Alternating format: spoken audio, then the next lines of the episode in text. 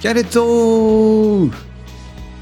どうも、パンパイアストークのお時間です。このチャンネルは x ジャパンやルナシー、ラルク・アンシエルといった日本のレジェンド的なロックバンドについてあれやこれや言う YouTube ラジオです。えー YouTube ラジオということで音声が中心ですので、作業中の BGM 代わりに聞いていただければと思います。えー本日はですねちょっとツイッターで見かけた面白いポストがありましてそれを紹介したいと思います。えっ、と爆竹の今井さんについてのお話でございます。えっ、と今井なすしさんっていうアカウントの方がですね、えーテレビでの当て振り演奏について今井仁先生があ 今井久志先生が仁志って松本人志さんの最近ニュースをよく見るから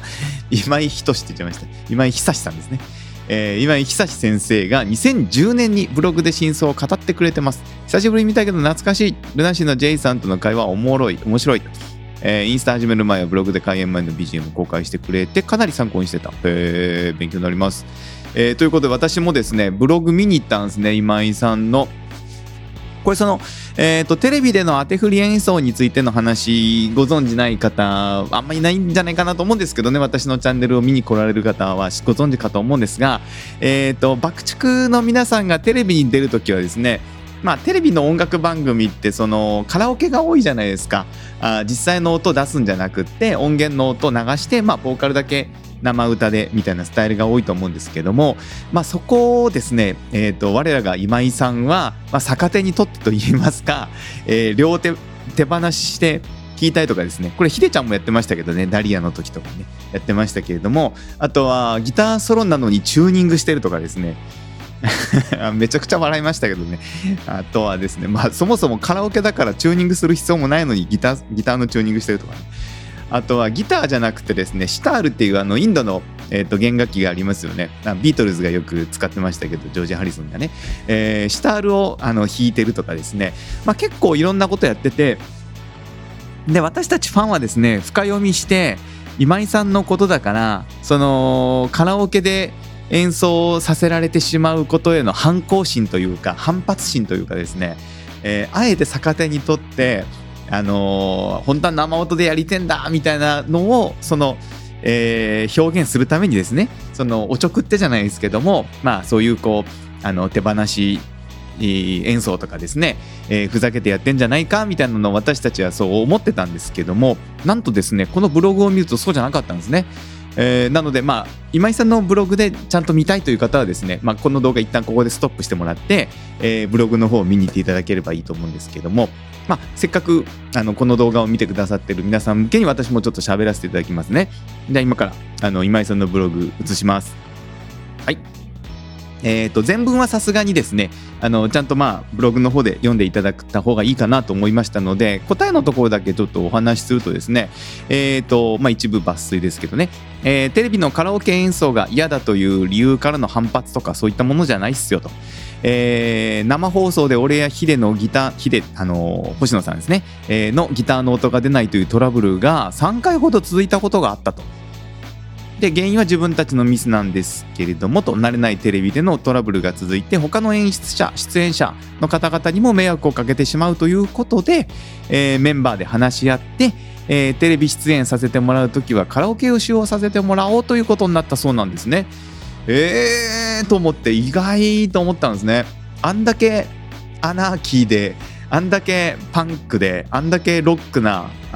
今井さんや、まあ、爆竹のことですからあそういうね反骨心みたいなことだろうなとか思ってたんですけど実際はすごいその周りの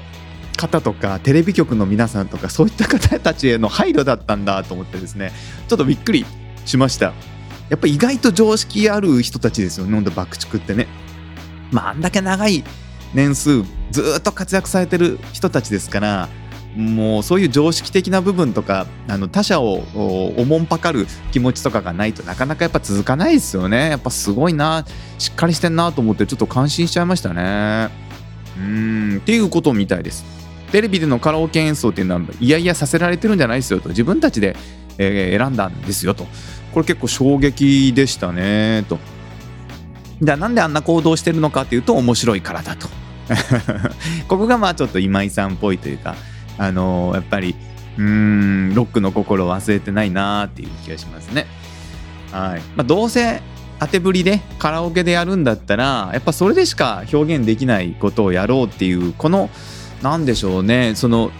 自由じゃなくって制約があるからこそ生まれるものっていうのがあると思うんですよね。そこをやっぱりちゃんと考えてえー、他の人たちと違うことできないかなとかせっかくカラオケなんだからあの音源とは違うことできないかなとか普通のライブとは違うことできないかなとかやっぱりそういったそのなんだろうなその与えられた条件で最善を尽くすっていうことをやってこられててでやっぱり人と違うことをやるっていうのをこう常にやっぱり考えてらっしゃる爆竹や今井さんですからああれだけのえー、面白パフォーマンスが 面白パフォーマンスって言っちゃいますけど、えー、面白パフォーマンスが生まれて、まあ、実際ねこうやって何十年経っても語り継がれるんですからねテレビでのそういった今井さんたちのパフォーマンスが面白いって言ってこうやって何十年にわたって語り継がれてるわけですからもう大成功ですよね。この動画撮る前にちょっと検索したら TikTok とかにもやっぱ切り抜きで上がってて、すごいなと思いましたもちろん、まあ、テレビの映像をねあの勝手に上げるっていうのはまあ非公式な行いですからこあの紹介はしませんけれどもやっぱそうやってね、あのー、伝説になってるわけですからやっぱりその時その時で与えられた環境でベストを尽くすことをされてきてその結果があ今なんだなとこうやって常にね何十年とトップを張り続けてる爆竹の凄さというかねやっぱ面白さっていうのを感じたなと思ってですねえー、今回こちらのブログをご紹介させていただきました。えー、この動画のあの概要欄のところにリンク貼っておきますので、気になる方は見てほしいなと思います。で、この今井なすしさんがですね、えっ、と、ルナシーの J さんとの会話面白いって言ってますけど、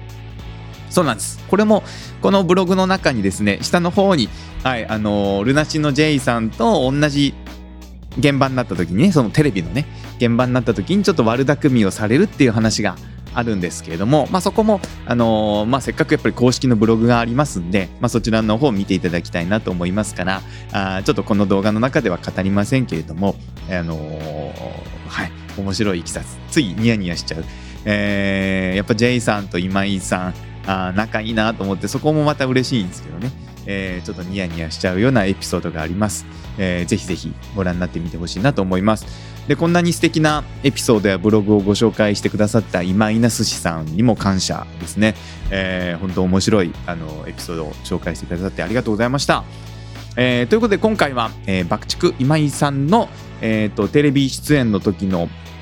当て振り演奏のその真相についてですね